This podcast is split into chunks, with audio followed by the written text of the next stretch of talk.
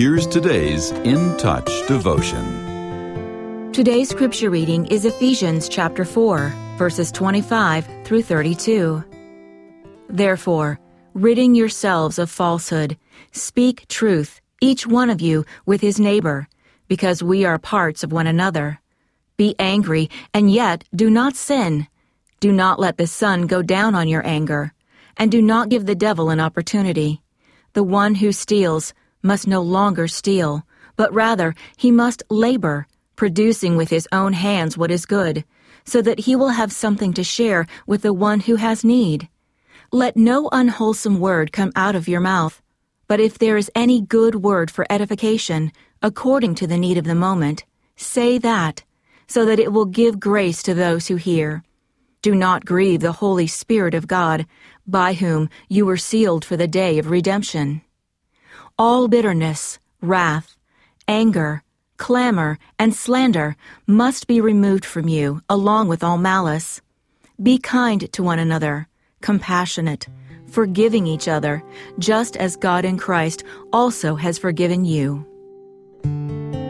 Ephesians four, verse thirty-two, is a heartwarming invitation from God. Be kind to one another, compassionate, forgiving each other, just as God in Christ also has forgiven you. These words serve as a loving blueprint for relationships and urge those of us who are believers to mirror the Heavenly Father's love in our interactions. God's instruction is clear. Be kind. The loving compassion of Christ must be the foundation of our actions. It helps us to be tender-hearted and empathetic. Understanding the joys and sorrows of others enables us to create spaces where love thrives and wounds are healed. Christ also taught us and commands us to be forgiving. Holding a grudge only weighs us down and blocks the freedom that comes with extending forgiveness. By following God's example, the chains of bitterness are broken as we embrace the liberating power of love.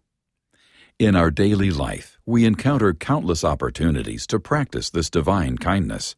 A smile to brighten someone's day, a listening ear to ease a burden, or a gentle word of encouragement. These simple acts can transform hearts and deepen connections. Let us not forget that we are called to love others as God loves us. His love is unconditional, extravagant, and all-encompassing.